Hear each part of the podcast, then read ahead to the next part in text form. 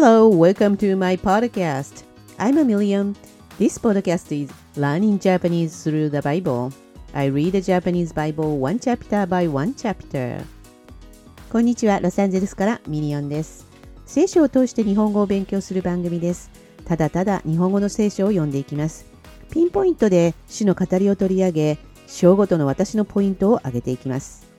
英語でもポイントを伝えてますので、日本語と英語の比較をしてみてください。このオンエアはポドマティックにアップデートして皆様に配信しております。This on air has been updating at podomatic.com さて、アメリカは土曜日なのですが、私は精神病に関わる活動を今年から始めてまして、本日はその3回目が終了しました。私の近くの教会でも去年から日本人の牧師さんがバイブリカルカウンセリングを始めてまして、私はとても称賛しております。また私が行く教会でもメンタルヘルスミニストリーが去年から始まりまして皆さんとても熱心でした。私の活動は来月あたりに YouTube にアップしようと考えております。お披露目する準備が整いましたら皆さんへお知らせしていきたいと思いますのでぜひご覧になってみてください。頑張って制作してみます。それでは本日は新明記8私が今日あなたに命じるすべての命令をあなた方は守り行わなければならない。そうすればあなた方は生きて数を増やし、主があなた方の父祖たちに誓われた地に入ってそれを所有することができる。あなたの神主がこの40年の間、荒野であなたたちを歩ませられたすべての道を覚えていなければならない。それはあなたを苦しめてあなたを試しあなたがその命令を守るかどうか、あなたの心の内にあるものを知るためであった。それで主はあなたを苦しめ、飢えさせて、あなたも知らず、あなたの父祖たちも知らなかったマナーを食べさせてくださった。それは人はパンだけで生きるのではなく、人は主の御口から出るすべての言葉で生きるということをあなたに分からせるためであった。この40年の間、あなたの衣服は擦り切れず、あなたの足は腫れなかった。あなたは人がその子を訓練するように、あなたの神、主があなたの訓練をされることを知らなければならない。あなたの神、主の命令を守って、主の道に歩み、主を恐れなさい。あなたの神、主があなたを良い地に導き入れようとしておられるからである。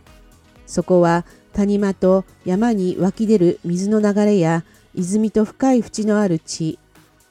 小麦、大麦、ぶどう、いちじく、ザクロのある地、オリーブ油と蜜のある地である。そこは、あなたが不自由なくパンを食べ、何一つ足りないものがない地であり、そこの石は鉄で、その山々からは銅を掘り出すことのできる地である。あなた方が食べて満ち足りたとき、主がお与えくださった良い地について、あなたの神、主を褒めたたえなければならない。気をつけなさい。私が今日あなたに命じる、主の命令と、主の定めと、主の掟を守らず、あなたの神、主を忘れることがないように、あなたが食べて満ちたり、立派な家を建てて住み、あなたの牛や羊の群れが増え、銀や金が増し、あなたの所有物が皆豊かになって、あなたの心が高ぶり、あなたの神、主を忘れることがないように、主はあなたをエジプトの地、奴隷の家から導き出し、燃える蛇やサソリのあの大きな恐ろしい荒野、水のない乾ききった地を通らせ、硬い岩からあなたのために水を流れ出させた。あなたの父祖たちが知らなかったマナを荒野であなたに食べさせてくださった。それはあなたを苦しめ、あなたを試し、ついにあなたを幸せにするためだったのである。あなたは心の内で私の力、私の手の力がこの富を築き上げたのだと言わないように気をつけなさい。あなたの神、主を心に据えなさい。主があなたに富を築き上げる力を与えるのは、あなたの父祖たちの誓った契約を今日のように果たされるためである。もしもあなたがあなたの神、主を忘れ、他の神々に従っていき、それらに仕え、それらを拝むようなことがあれば、今日私はあなた方にこう警告する。あなた方は必ず滅びる。主があなた方の前から滅ぼされる国々のように、あなた方も滅びる。あなた方が自分たちの神、主の御声に聞き従わないからである。終わり。いかがでしたか？私が今日あなたに命じるすべての命令をあなた方は守り行わなければならない。このように発祥は始まりました。この章でも主がイスラエルの民を生かして40年間荒野で養ってきたことをモーセが切々と語っています。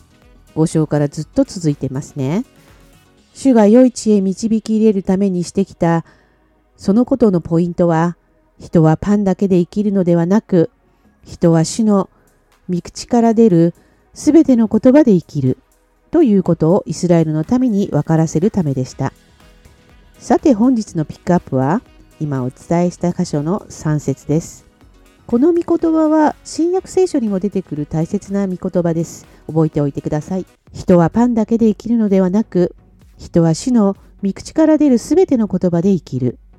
Man shall not live by bread alone, but a man lives by every word that proceed from the mouth of the Lord. さて、いかがでしたか？それでは神の御心に触れられる心温まる週末でありますようにお祈りしております。では本日はこの辺で。バイバーイ。